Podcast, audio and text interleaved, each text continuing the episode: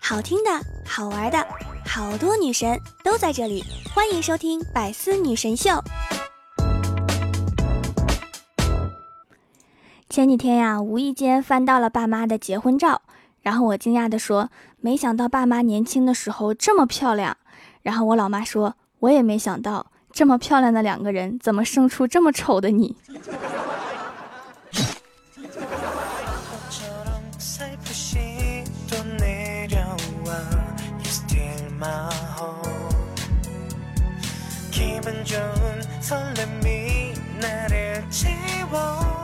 哈喽，喜马拉雅的小伙伴们，这里是百思女神秀周六特萌版，我是你们萌逗萌逗的小薯条。提到东北人啊，很多人的印象还停留在你瞅啥？瞅你咋的？大家都觉得两个东北人只要是对上眼神就能打一架。你瞅啥？瞅你咋的？再瞅一下试试？试试就试试。你这样式说话容易挨揍，知道不？什么素质啊？跟谁俩呢？哎呀，你找削呢？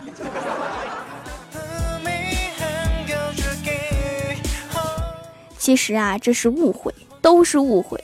实际上，在东北陌生人之间碰面，更多是这样的：如果你把车停在路边，没准就会来一个东北人敲窗户搭话：“兄弟，你这车全下来多少钱？咋样？好开不？”哎呀，别提了，贼次，谁买谁上当。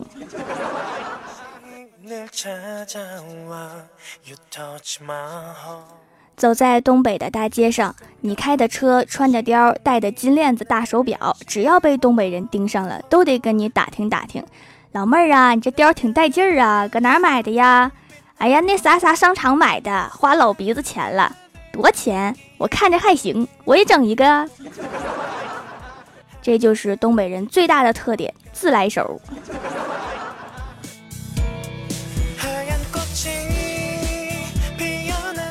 来自五湖四海的陌生人，在东北人眼里都是一家人，逢人就喊大兄弟、大妹子、小老弟儿、老铁。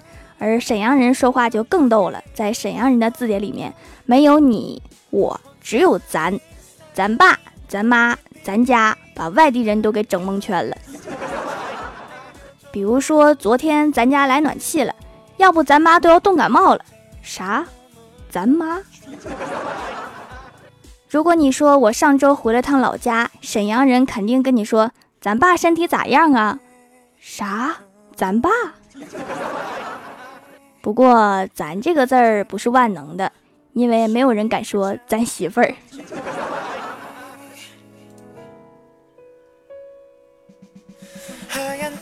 东北话听起来也特别亲切，并且非常有感染力。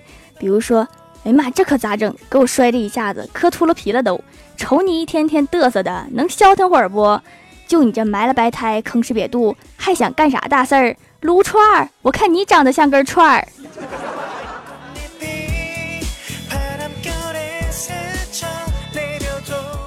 东北人就是天生的捧哏，跟天气预报都能搭上科。今天夜间到明天白天，嗯呐，咋的啦？叉叉地区有中到大雪，下呗。降雪同时风力较大，平均风力六到八级，阵风可达十级。我去，这有点猛啊！降雪地区道路湿滑，易结冰，请注意交通安全。我不出门就行了呗。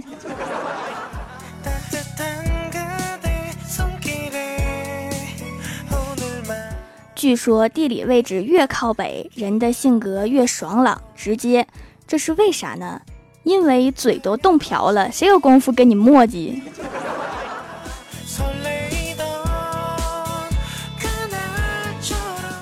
最近啊，基本上每天都能收到领导分享的那种正能量爆棚的文章，我惴惴不安很久。今天早上终于在食堂，我忍不住问。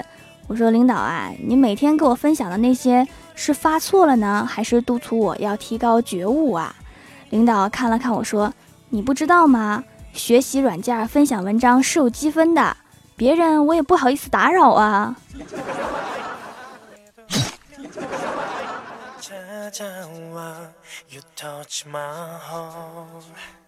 我的闺蜜欢喜啊，整个人比较大大咧咧，脑子缺根弦儿。她回老家好多天，昨天回来了，看见我就说：“哎呀，我不在，你过得不错呀，很圆润啊。”然后欢喜看我脸色不对，急忙说：“哎，这小嘴嘟的跟猪羔子似的。”我刚要暴走，然后欢喜打开行李箱，拿出了老家的猪肘子、叫花鸡、捆香蹄儿，然后我瞬间感觉欢喜好可爱。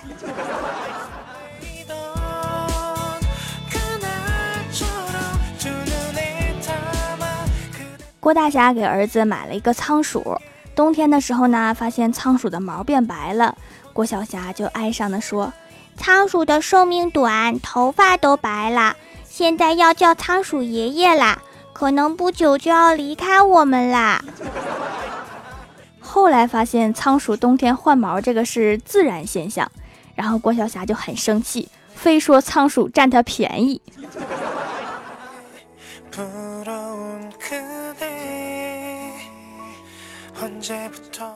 一个大爷给我们办公室送水。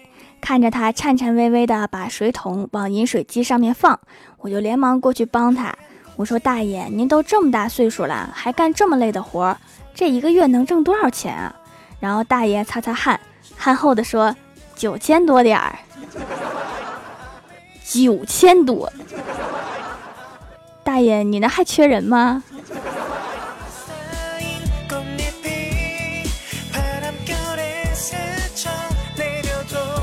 小仙儿谈了几年的男友，一直感情不错。今天突然跟小仙儿提分手，问分手的原因。男朋友说：“我一直很努力的工作，每天很早起床，坐公交、坐地铁，为了省钱还每天加班，就为了多存点钱娶你。现在四年了，四年前你妈说彩礼钱按你的体重算，一斤一千八百八十八，那时候啊你八十八斤，我算了一下要十六万。”没关系，我跟爸妈借钱，加上我这几年努力存下来的，很快就可以娶你。哪知道我错了，后来我才发现，我存钱的速度根本追不上你长肉的速度。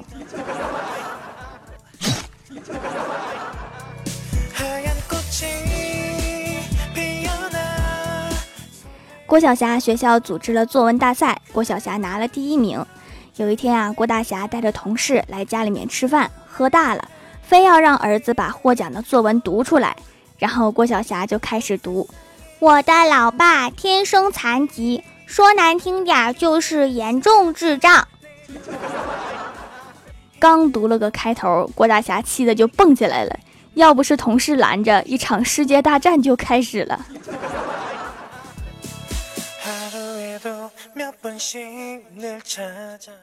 Hello，喜马拉雅的小伙伴们，这里依然是百思女神秀周六特蒙版。想听更多好玩段子，请在喜马拉雅搜索订阅专辑《欢乐江湖》，在微博、微信搜索关注 NJ 薯条酱，可以关注我的小日常和逗趣图文推送。下面来分享一下上期留言。首先，第一位叫做蜀山派冒充条条的喵，他说：“我们一起学喵叫，一起猫猫猫猫猫。”哎，怎么感觉这个词儿有点怪啊？条，快帮我看看。喵是猫猫的叫吗？不是猫是喵喵的叫吗？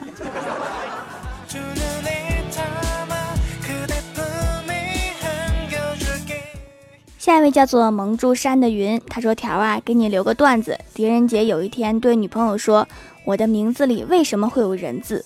我认为这个世界一点也不仁。’他女朋友就问他：‘你到底什么意思呀？’狄仁杰回答道：‘我想把人字去掉，改成狄杰。’如果我是迪杰，你会爱我吗？不会，我连你是谁都不知道，没听过。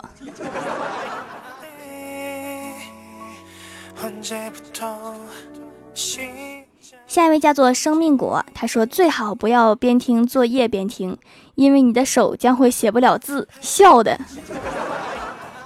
你可以写一篇抖抖的字啊。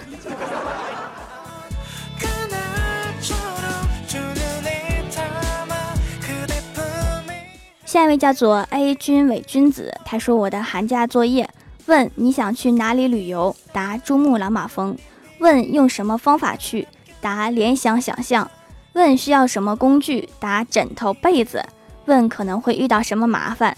答脑子短路。问你的父母有什么意见？答：只要不花钱，随你怎么想。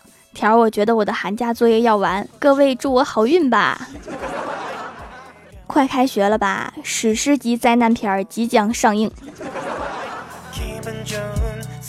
下一位叫做强我所爱平，他说听节目来买皂皂，对痘痘真的超有效，几天就有效果啦，痘痘越来越少，也不会长红肿的那种。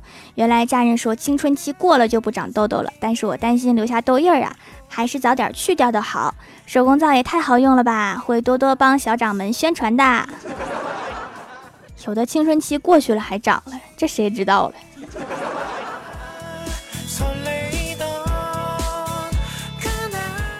下一位叫做柠檬，他说：“孟婆咬了一口汤，尝了一口，满意的笑了。孟婆咬了一口汤，尝了一口，满意的笑了。孟婆咬了一口汤，尝了一口，满意的笑了。这个死循环即将持续到他喝饱为止。”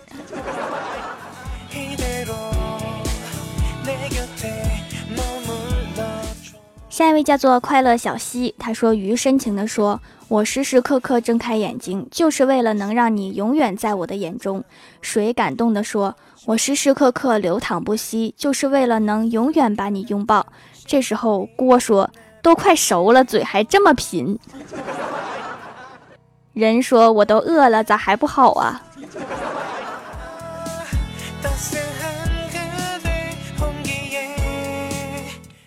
下一位叫做伊里莫，他说：“我决定了，元宵节的硬菜就是土豆炖怪兽。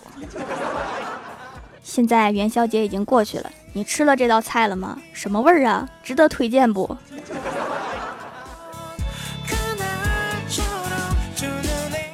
下一位叫做空城良音，他说：“蜀山派条最帅，听到你的声音赶走我失恋的伤心。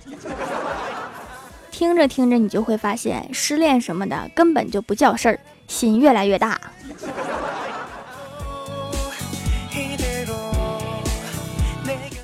下一位叫做迪迪小布布，他说：“条条，我感冒了，戴着口罩。我从兜里面掏出一颗瓜子儿，直接杵在了口罩上，然后拿出口红涂在口罩上，就更美了。”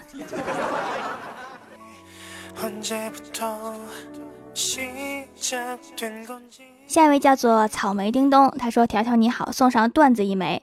临毕业，一女生在食堂门口卖书，并大字写道：‘买书送学姐啦！’一学弟假装翻书，顺便问道：‘买书真的可以送学姐吗？’学姐回答：‘是的，明天晚上八点火车，记得来送学姐啊！’这广告挺皮呀。”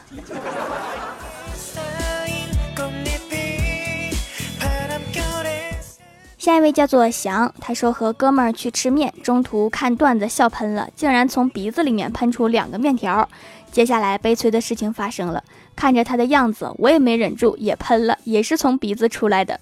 可更可悲的是，哥们儿吃的是牛肉面，我吃的是加麻加辣的麻辣面。所以你现在还好吗？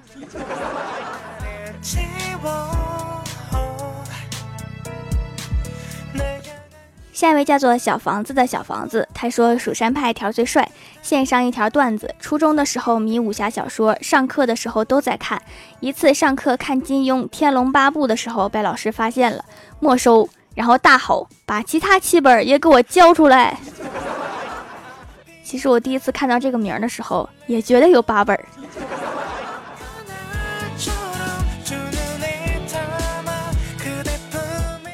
下一位叫做紫树森林鲁，他说：“条儿，你知道吗？我们这边有卖炮的人。之后我们这里的熊孩子就多了一堆。我看见有个孩子拿着个锥子，特别大的炮，在河边上炸，轰的一声，冰炸了洞。这时候，一条黄河鲤鱼从洞里飞出来，正好撞到孩子头上。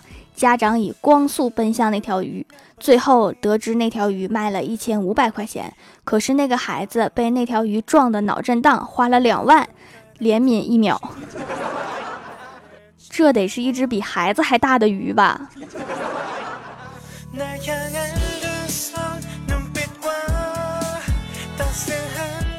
下一位叫做半个月亮八七七。他说假期出去玩了一圈，晒黑了好多，以为没救了。回家用了几天美白皂皂，竟然好多了。其实已经很久没用了。突然想起来，大概是以前不怎么黑，现在特别需要。一直听节目从不间断，旅行期间听节目，有个外国人看见我听节目笑，他也笑，也不知道他听懂没有，净跟着瞎笑。上学的时候，我去网吧看动画片的时候，旁边有一个大哥开着电视剧，戴着耳机子，看着我的屏幕，居然能跟我一起笑在笑点上，都是高人呐。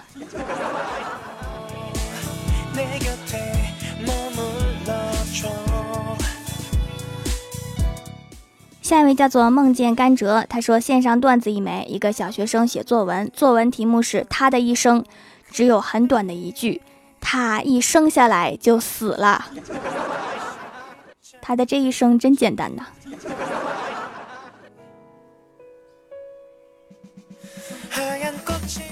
下一位叫做返璞归真薯条酱酱，他说来个段子。一天我和我班同学一起玩，我问马儿，你猜一下什么动物？别人问他什么都说不知道。比如你吃饭吗？不知道。你玩吗？不知道。马儿回答不知道。我哈哈大笑三声，是猪，所以他是猪。祝大家猪年大吉。真是一条迟到的祝福，只能给大家拜个晚年了。祝大家晚年幸福。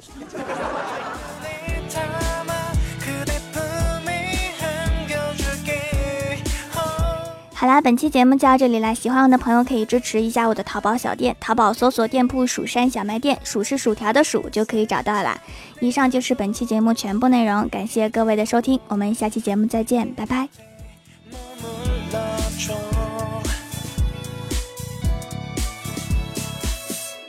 更多精彩内容，请关注喜马拉雅 APP《百思女神秀》。